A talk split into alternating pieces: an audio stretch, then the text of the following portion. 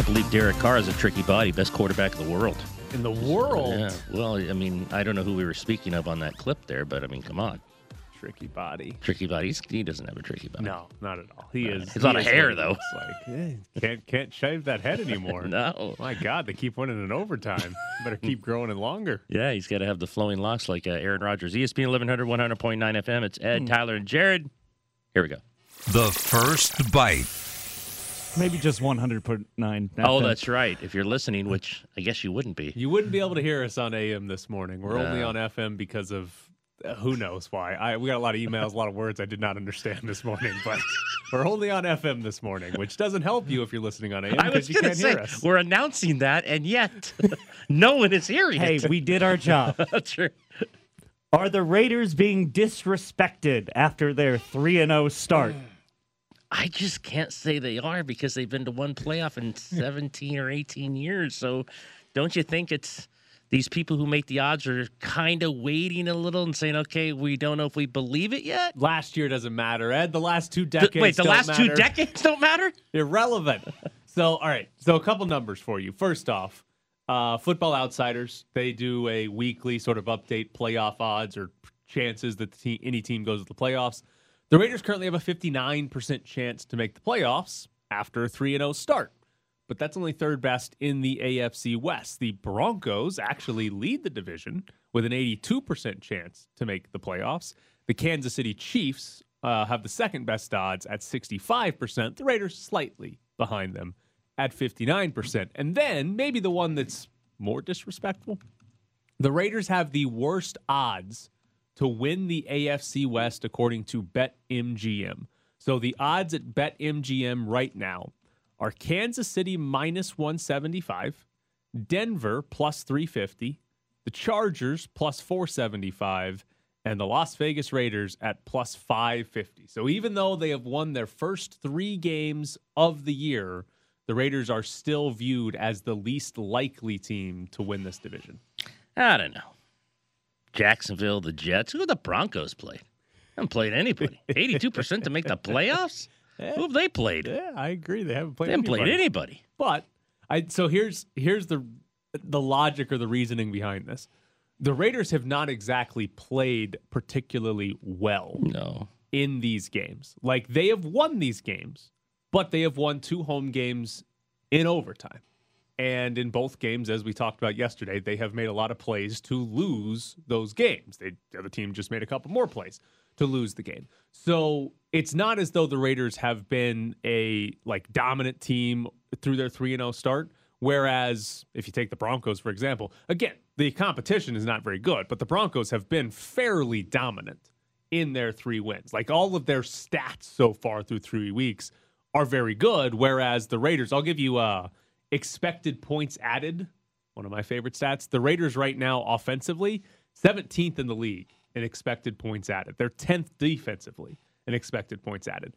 That's sort of a slightly above average NFL team if that plays out for the rest of the season. All right, so explain to people expected points added because I know there's people saying that. every play like we have we have histories of football right and we have histories of hey from this down and distance a team scores this percentage of the time Okay. So every play is measured by all right you got to that down and distance what percentage chance are you to score after that play And the opposite with defensively. right is What teams give stop? up points Right. this percentage of Right. the time right and so EPA is basically looking at the offense and saying that's been an average offense so far this year. It's looking at the defense saying, yeah, on a per play basis, it's been slightly better than expected this season. So it's basically just measuring each play and how much value each play is actually added. It differs. It's going to differ a little bit from actual points because you have things like a pick six from Derek Carr and stuff like that that changes what the actual stats look like. But it's a good measure of what a team will be in the future. And when you're the Raiders, even though you're 3 and 0, your expected points added being 10th on defense, 17th on offense does not suggest you're a top 10 team. Boy, there's a lot to that. There is a lot I to just think that. they're 3 and oh. 0. I'll give you another fun stat on expected points added. The Raiders' offense this year, in the first half of games, 27th in expected points. Well, they keep added. falling down 14 0. In the second half and overtime this year, they are third in Yeah. expected points added. They're the best overtime team in the league. that is Two true. and over in That is overtime, an yeah. accurate statement. There's They no are the- question. and Brian Edwards is the best overtime. yes, he's the best overtime NFL receiver history. maybe ever. Yes. Never mind this year.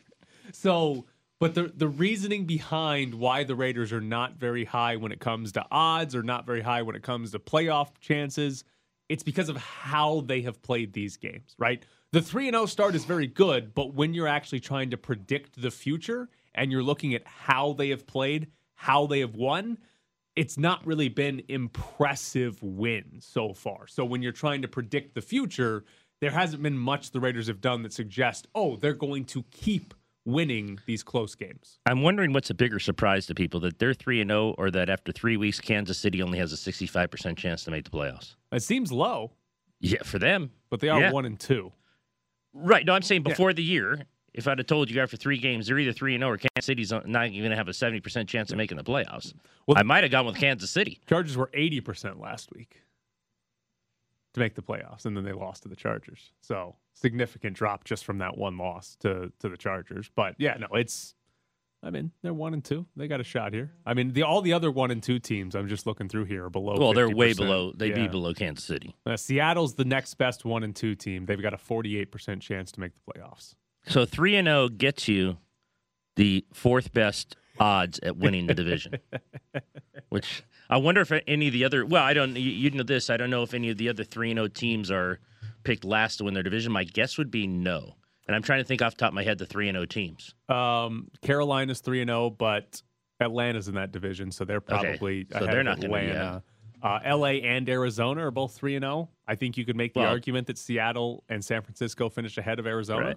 I don't think I don't think Seattle's any good. I don't think Seattle's going to end up doing very much at all. But are they better than Arizona? That's possible. Maybe. Uh, who am I missing? Denver is Denver the only other three? Denver's team? 3 0. We know what they're yeah, at. and they're they're ahead of the Raiders. I'm- I think that's it for three and zero teams. I mean, I know Denver, like you said, it's two things. One, the schedule's been weak, and two, they have been pretty dominant. But I think we both, I'm pretty sure we both picked the Chargers to finish second. yeah, So I'm sort of surprised after the Kansas City uh, win that they're that far behind Denver in terms of at least winning the West. Yeah, so after three weeks, I don't think I would change how I think No. the AFC West finishes. I think No. we still end up seeing Kansas City one, Chargers two, Raiders 3 and Broncos Mm-hmm. Denver four. Four.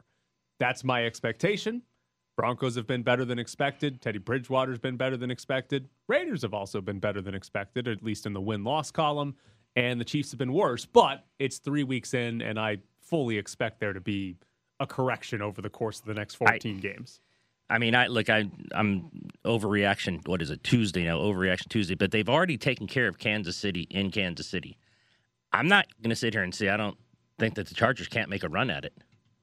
I mean, they've already won the one game where most in those divisions lose every year, except if you're the Raiders taking laps and buses. so they've already taken care of the hardest division game. Um, we'll see if he if Herbert keeps getting better, and it's going to be hard to play like he did last week every week, obviously, because he was terrific last week. They're just to me, they're kind of a sneaky good team in terms of they could win that division. I don't know, you know, people are saying, "Oh, I can't believe you're saying that because it's Mahomes and Kansas City." Look, they're one and they're excuse me, they're one and two, and Pat Mahomes hasn't played very well. No. He hasn't. Sorry. And he's and we talked about it the other day where Pat Mahomes, what makes him great, what makes him terrific are some of those throws that you said yesterday, you know, no one else can make. But he's made two of those in both losses that have led to their loss. Arm punts. Other problem for the Chiefs right now, through three weeks, they are last in defensive expected points added.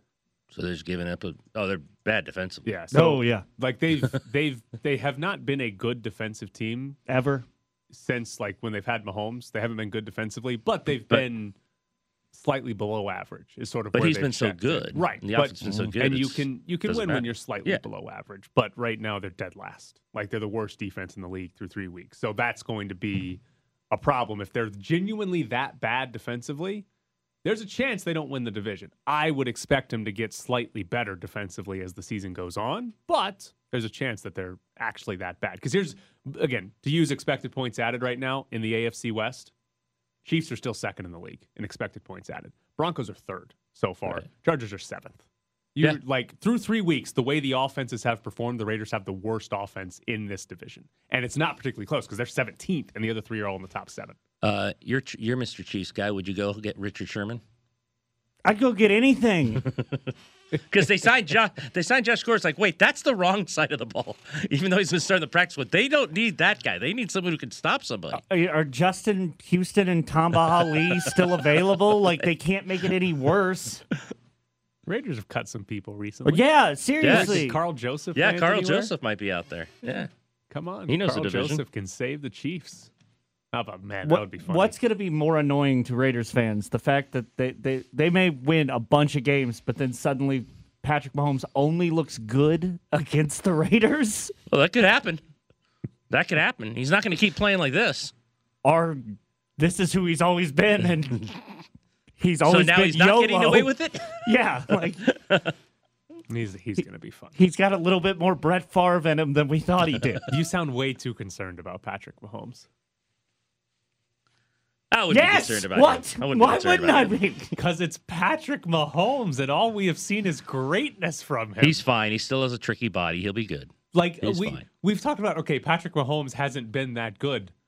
He's still better as a bat when he's playing poorly than what twenty five other quarterbacks in the Yeah. league. Like, okay, he's gonna be fine. Like, just don't have the arm punt at the end of the game against the Chargers, and things will be fine.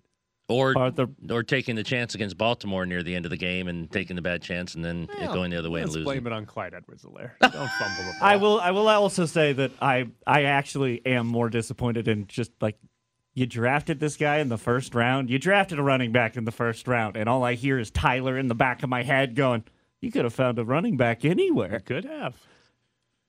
That could have been just any defensive player." Could have been Peyton Barber.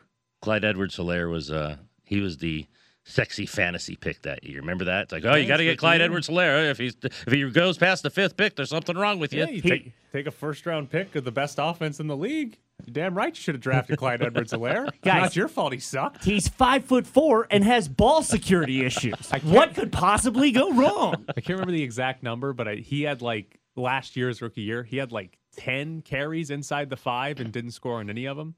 It was like a ridiculous number that he got. He got a few touches inside the five and like had the worst conversion rate of any running back in the league. Are you bordering on my reactions to the Dodgers with your Chiefs? It's a little. He uh, is. you're yes, fired both up a of little. you over Okay. here, fans of the best teams in their respective leagues. and oh God, they lost two out of three. The season's over. No Fire way we Dave could beat Roberts the Cardinals. They've won this- 67 straight games. I'm The scared. Mahomes guy's a bum. I am scared of a one game playoff. yes. Against the Raiders at home. All right, coming up next, we'll jump into the Monday night game because uh oh, the Cowboys might be good. Do you want to schedule a parent teacher conference after hearing Graney's grades? Call the press box voicemail and let us know. 702 720 4678 and let us know who deserves a higher grade. Quarterback sneak right up the middle. No signal yet.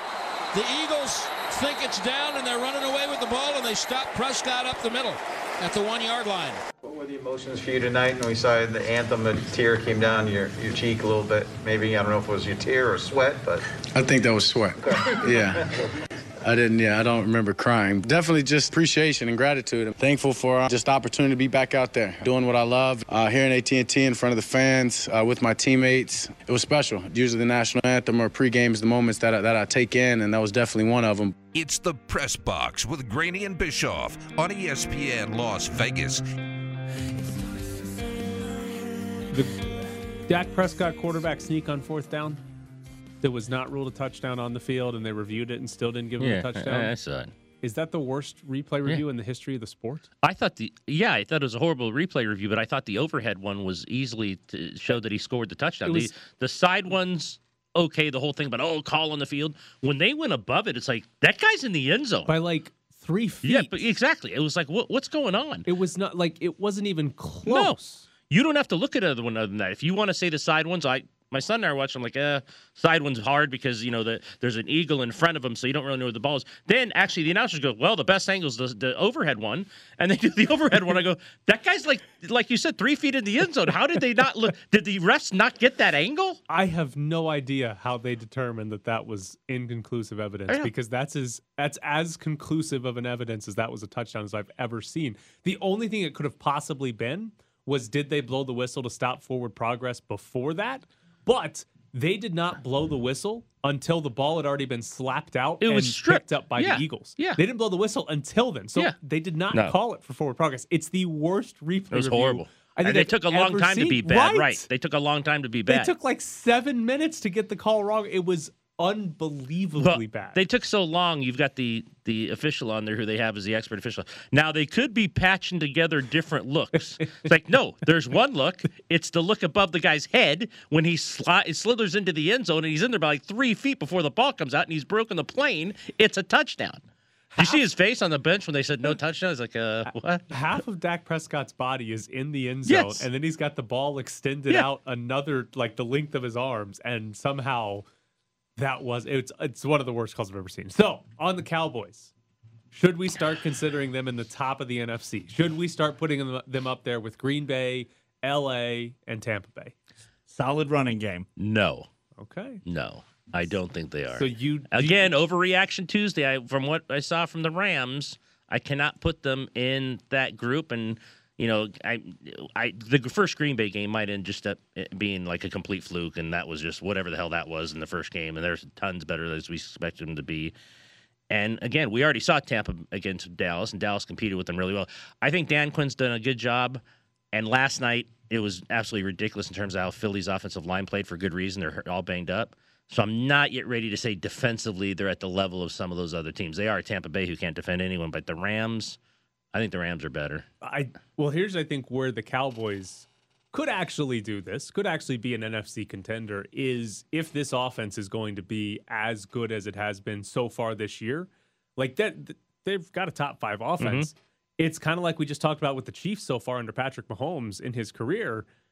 The, the Cowboys don't have to have like a top 10 defense. If they have the 16th, 17th best defense with the third or fourth best offense, that's a legitimate NFC contender. Now, are either one of those things going to be true at the end of the year? We'll see. They might end up as a terrible defense, and the offense might end up being more like eight or nine. But I think there's a chance. Like I think, You Like- put them with the Rams and the Packers right now? I think I might. Really? I think so far I would put them up there just because they've looked really good. The underlying numbers through three games are really good, and if you if you believe in the NFL as a quarterback-driven league, Dak Prescott's one of the best. Well, and if Washington doesn't come back, they're going to get in, and they could actually have a home game because I, i- if that offense stays like it was last night, they're winning that division because no one else is any good, and Washington hasn't defended like they did last year. Now, if they start doing it, maybe, but they're going to win that division unless something crazy happens to Dak, um, which you know gets you the home game. Yeah, they they have a chance, you know, to live for the second week, and then you don't know who they're going to play. I, I think they're maybe at the end of the day they end up in that second tier with like San Francisco, Arizona, and teams that are not the top of the NFC. But I think there's a really good chance. I think it's more than just the Cowboys are going to beat up on a bad division. I think it's more than that. Like last year, the NFC East was a joke. It was awful. I think it's more than that this year. I think it's going to be the Cowboys are legitimately a good team and have a chance to win the NFC this year. All right. I got to ask you because even Peyton was making fun of this, and I was screaming at the television, as you know I am apt to do. What was? Why did McCarthy take a timeout? Into the first half. Yeah, I, I I remember the season. I wasn't at the game. I remember the season when they won the Super Bowl under him. I don't know if you remember. Was and Jared might remember this. Was it just a case as they they outplayed whoever their co- what their coach was? Because I don't think he's a good coach at all. And I don't remember that season when they won it to where I thought I won either way, like whether he's a good coach or not, or they were just good. They were the year they won it in Green Bay under McCarthy. They were they were a wild card team. That was when they won it Okay, as a wild so- card. And I, if I remember correctly, that was the Packers defense that year. Like led the league in mm. takeaways or something. Like they weren't exactly good defensively. They just But they got a lot of interceptions and fumbles and stuff. ton of turnovers. Okay. And Rodgers was good. It was the it was actually the I think the year after that. I think they was the year they went 15 and 1 and that was the year they were like unbelievably good and then blew it in the playoffs. Right. So the year they actually won it, I think it was just a- I just don't think he's a good coach. I'm sorry. Yeah. It has nothing to do with well, it has something to do with last night of why he didn't call timeout, but different things I see. I'm like, I don't know if It he's was- good. The Eagles had third and 24 with a minute and 51 Yeah. seconds to go. With Dak the Cowboys Prescott. had multiple timeouts. Yeah. Do not take a timeout before third and 24. Let the Eagles run it down. And then there's 50 seconds left on fourth and five or whatever it was. does not take a timeout, lets the Eagles run it down and punt it away, and he just he just threw away an offensive possession. And the best part of it, you see the referee walk over with about 30 plus seconds left to Mike Yes. McCarthy, and now you can't see what the ref says, but you see McCarthy look at the scoreboard, Yes, and then wave it off. then turn back to the ref and say, "I'm good." yeah, and then wave it off. Even the ref was like, "Shouldn't you be taking a timeout Yeah. here?"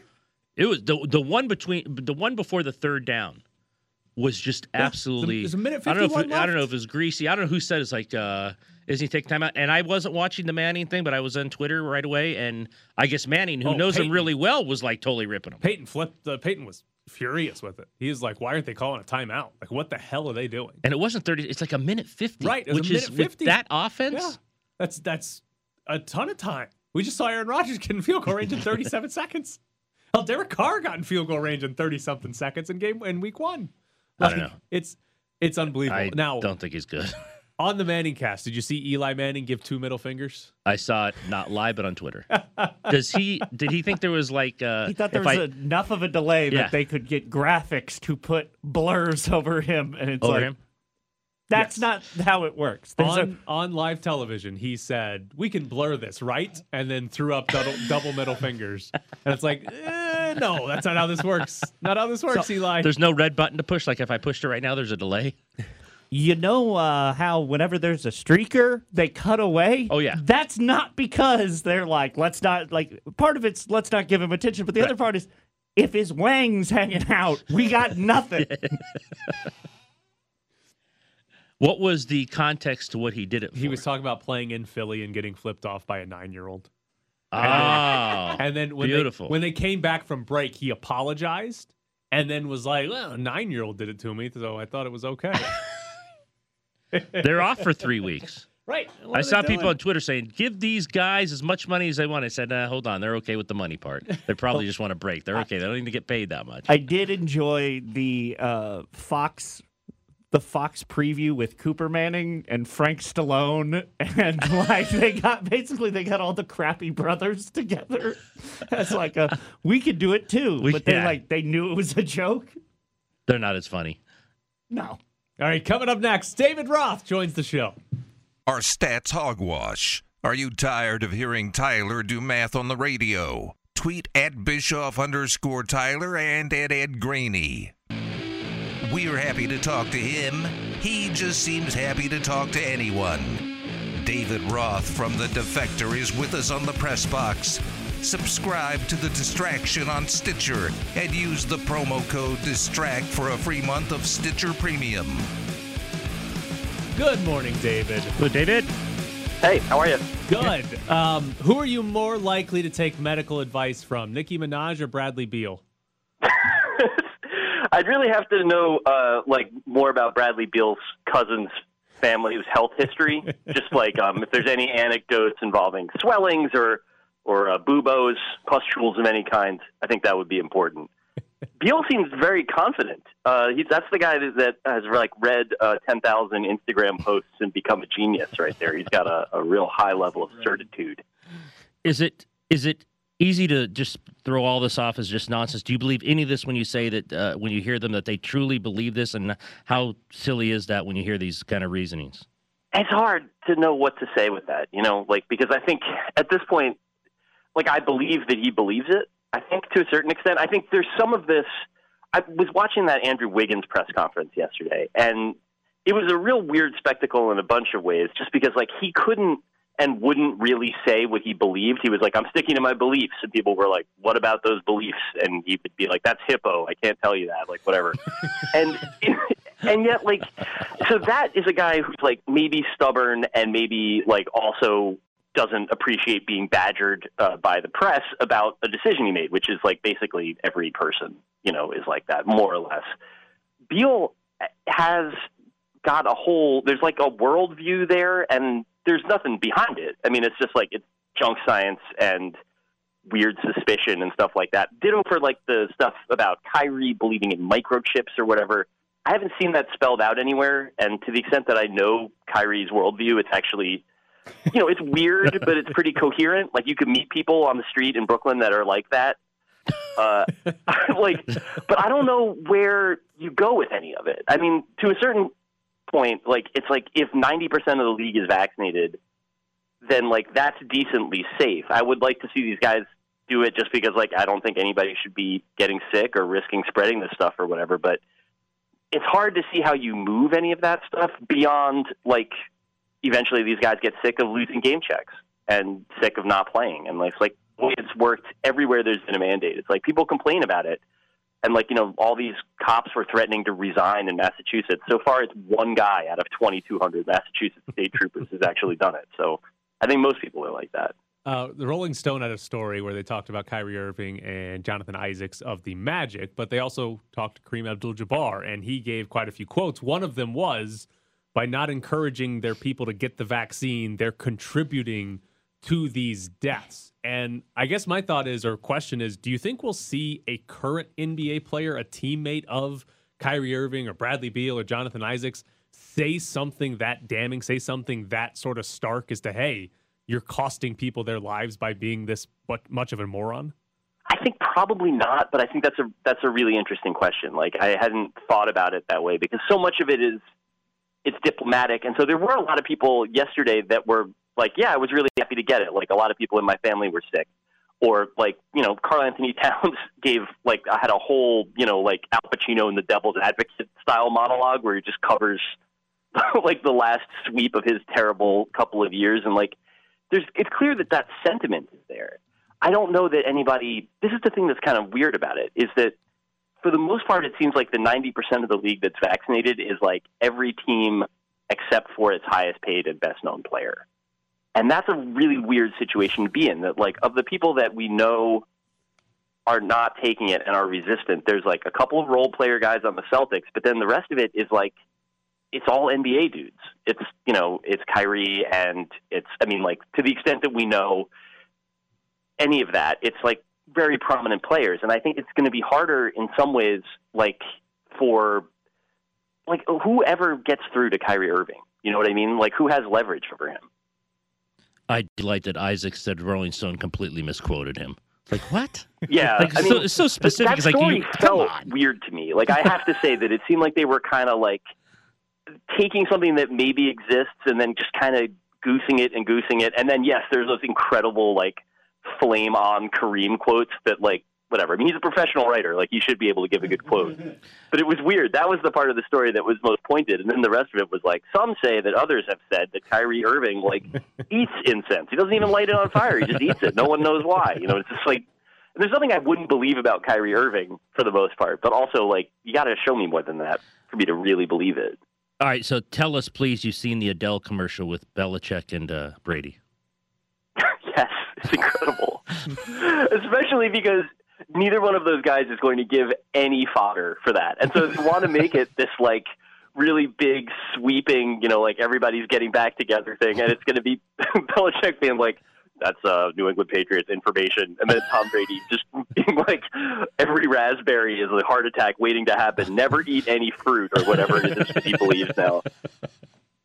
Uh, is there any two former players that Major League Baseball could use to do a Manning cast style event every week during the baseball season? That's a really good question. I I don't know who the most like because there's guys that are that are sort of funny, and I think that like almost anyone, if you got them together and they were just sort of like talking about baseball, like even the guys that you hear, like for me, I really liked Smoltz as an analyst early in his career, and now he's just like he's so clearly thinking about golf the entire game. Like he's just miserable in there, like every every moment of every broadcast. But if you can get to these guys, even Schilling was a really good analyst when he talked about pitching. I think that like if they were just talking about baseball, that could work but that seems like it's a really time limited thing. So you'd have to just keep swapping them out. Like the Manning brothers do seem to enjoy uh, giving each other the business over Zoom, and you know, like as somebody with a sibling, I respect and appreciate that. It's a you know long-standing art form. But I don't know how that works if it's just like if you just throw like Chipper Jones and Ryan Klesko in there, like halfway through some game they're going to get bored and start talking about hunting, and then it's over. Were you surprised. I was surprised yesterday. I was actually surprised when uh, Ohtani came out and said, "Well, I've got two years left, but I want to win." And it was like the first time I've ever heard him say very much, and never mind like actually not a shot at the Angels, but almost like this guy has an opinion that he doesn't want to be there. Yeah, I think I, if whether he wants to be there or not, you can definitely tell. Eh, We've been having kind of a good time at work, like following the highlights of these games because they they could not be less significant. Like even Right. by Angel standards, these games are barely happening. But they are just letting him rock right now. Like he threw like 118 Yes, pitches the other day. yes. He's throwing a splitter, which he, like wisely he gave these um, quotes after like the first time he used it, where he's like, "Yeah, if you throw a split finger fastball all season long, you'll get hurt." But you know, like I thought I would be fun, and there's only a couple of starts left, and like no one can hit it. Like he's still doing all the cool stuff that he did. He's just doing it for like 600 people and like a school group at at that like weird stadium they have. And I think that like you can see that he's like fired up and like excited to you know just be having the season that he's having. Right. But like, yeah, you're you're definitely right that that's more. I mean, for sure, that's more than like Trout has ever said. And like, Right. not to say that either one of them doesn't want to win or whatever. It's just like it is encouraging because like Ohtani, like part of the appeal there is that he never really says anything. He just kind of does cool stuff and like looks hot. And like, yeah, I'm sure he wants to win. Like, wouldn't you? Like, if the alternative was like just doing what he's doing now and like hitting a home run and striking out ten guys in a game that everybody forgets as it's happening. Uh, so if he changes teams, is there a team you would want to see him on that it would be more entertaining on? I mean, that's I, it, like pretty much anywhere. But I think that like there's a bunch of I, I think an American League team is the ideal for him. Like, and my first thought, just selfishly as a Mets fan, is that he must not be permitted to come to the Mets. Like they would do something. They would try to make him a second baseman. Like there's some sort of he would get in a feud with like a local radio guy, and like Craig Carton would wind up assaulting him after a game. Like you can't, it can't happen. But I don't know where. Like I, I guess like you know that is a good media market. Like the Angels have a lot of good players on it. It just feels like that's not where it's going to be. I mean, I think that the ultimate for me, like just I don't know how this could possibly come to pass, would be to have him and, and Vlad Guerrero Jr. on the same team. Just because, as a lover of home runs and as someone who doesn't like having to use the remote control more than less, it would be nice to just put that on and then see the three coolest home runs that are going to happen on any given night uh, just happen in that game. Uh, should we be celebrating Joe West's retirement? Yes. Uh, there's a whole series of. I mean, you can celebrate however you like. Different traditions observe it in different different ways. Uh, I cannot wait to not have to see Joe West do his thing. This was one of my coworkers referred to him as the protagonist of baseball, which is like how it's clear that that's how like West sort of understands it. Which is like you know everybody's got their own views on how important their job is or isn't, but man, like a weird showboating guy with that uh, physique and attitude, like just it's addition by subtraction. Like you could like I'm I'm not a big robot ump guy, but you could replace him with just like any robot, like the robot from Short Circuit, like the stunt one that doesn't turn on. Just prop that up behind home plate, and the vibe would be by about hundred percent. Well, he is David Roth from the Defector. David, as always, we appreciate Thanks, it. Thanks, Dave. Thanks, guys. Have a good day. Thanks, David. I've been paying too close attention to the pennant races. Yeah, Joe West is going to retire uh, at the end of the season. I did not know. I've been paying too close attention to other things. I did not know that. My only hesitancy with like celebrating a bad umpire retiring is there's probably a worse one that's going to take his place next year. Well, I was going to say, like, just pick and choose on that one. I because mean, it's not like Joe West is the only bad one. He's just he's just like the more flamboyant. I'm going to be the star of the Yeah. show when he's bad. it's my game. but yes. there are other umpires that are actually worse at calling the game Oh. than Joe West. So it doesn't actually improve the quality of umpiring. He's at a podium and he's he's crying and he's like, you know, it's been it's been an incredible forty years being this, and then he's like, and now Angel Hernandez, and Angel Hernandez walks up and goes, "Don't worry, guys, I'm not it." going anywhere." well, the umpire score scorecards every day are just absolutely laughable. What a They're just- Twitter account. What a Twitter account! It's just laughable. For those of you that don't know, there's a Twitter Oh. account, Ump Scorecard, and it just tweets out. It tweets out every morning the games from the day Right. before, just like a report card on Mm-hmm. umpires on the percentage of calls they got right, the percentage of calls that they got wrong, and it'll show you the specific ones, and then it'll highlight by like win or win run expectancy which calls cost teams the most runs over the course of a game. It's it's phenomenal, and I'm amazed that somehow the MLB umpires uh, union has not gotten Yeah. that Twitter account banned. It's like they're or, or been like proactive and said Joe missed 17 more calls, so maybe Joe does need to retire. It's almost like if you look at that every day, like, and it's the same umpires who horrible. It's like, do you evaluate these people? Because whoever's running this account certainly does. It's I. There's no. They look at it and probably say, "Oh, good, he missed some more calls. Keep him at the top of the list for the World Series Yes. this year."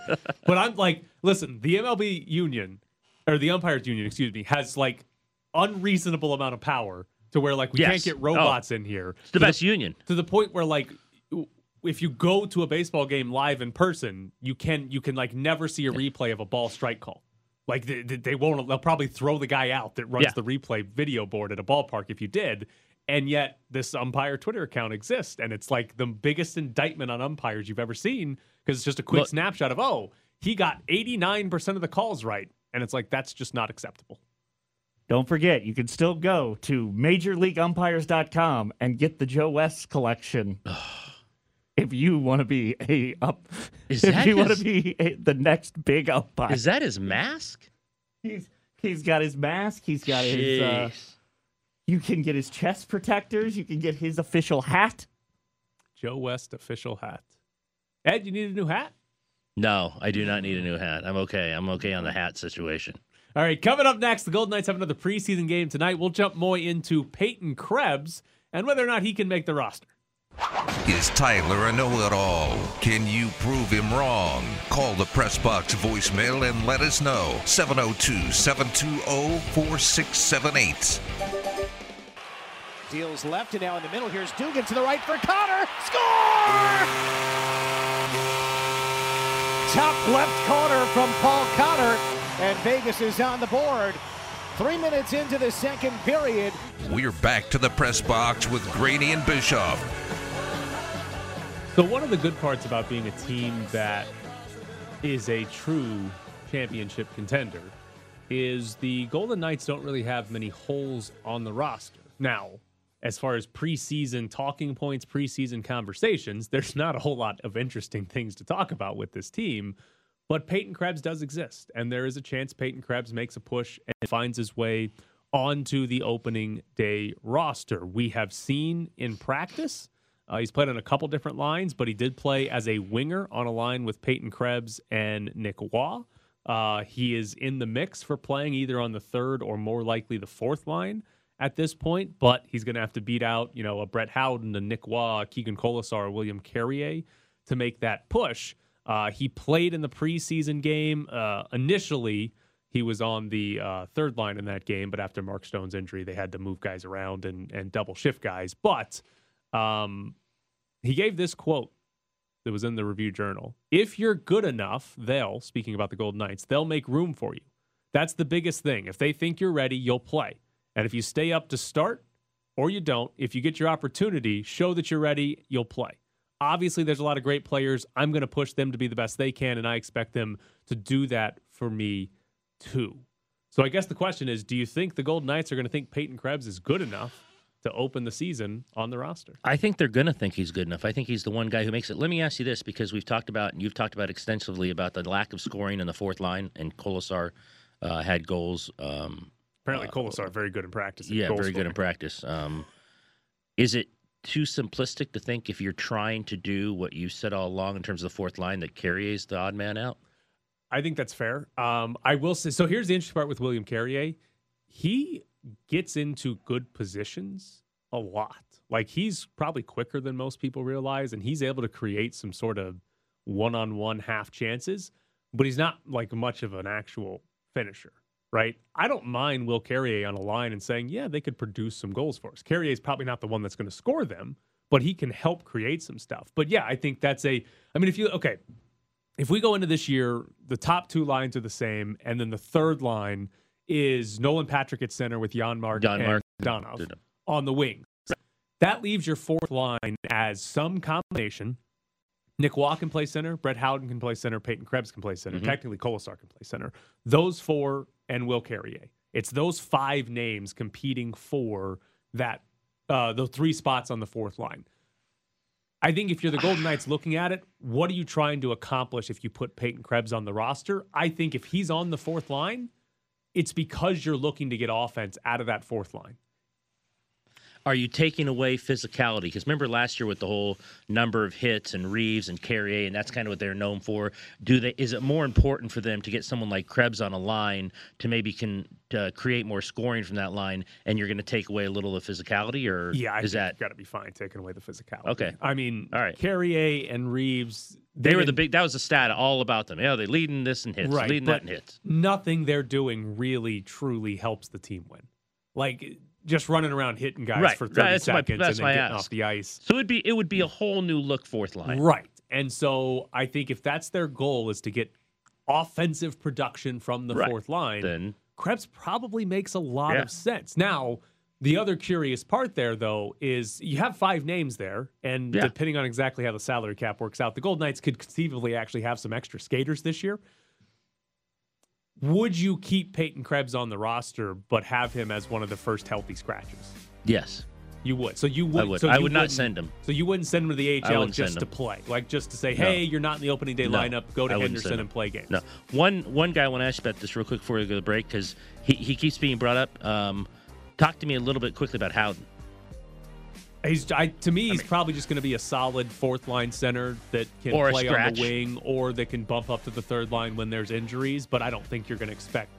I, I don't think you're getting Chandler Stephenson type production Right. out of him or anything. I think he's just going to be a solid bottom six player. and perhaps a scratch. Right. And yeah, and maybe he's one of the guys that gets, you know, he's up in the press box during the games because Peyton Krebs was great Right. or Right. Would you keep. Peyton Krebs if he was a scratch?